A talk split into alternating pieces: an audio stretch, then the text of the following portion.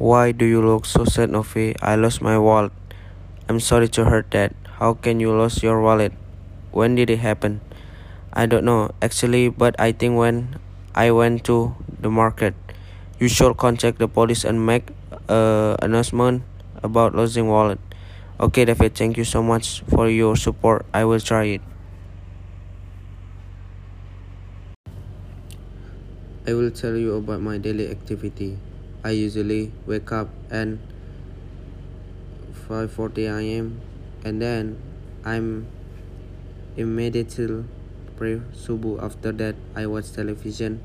I watch my favorite program that is new program Seputar Indonesia Pagi. Sometimes sometimes I have breakfast at home.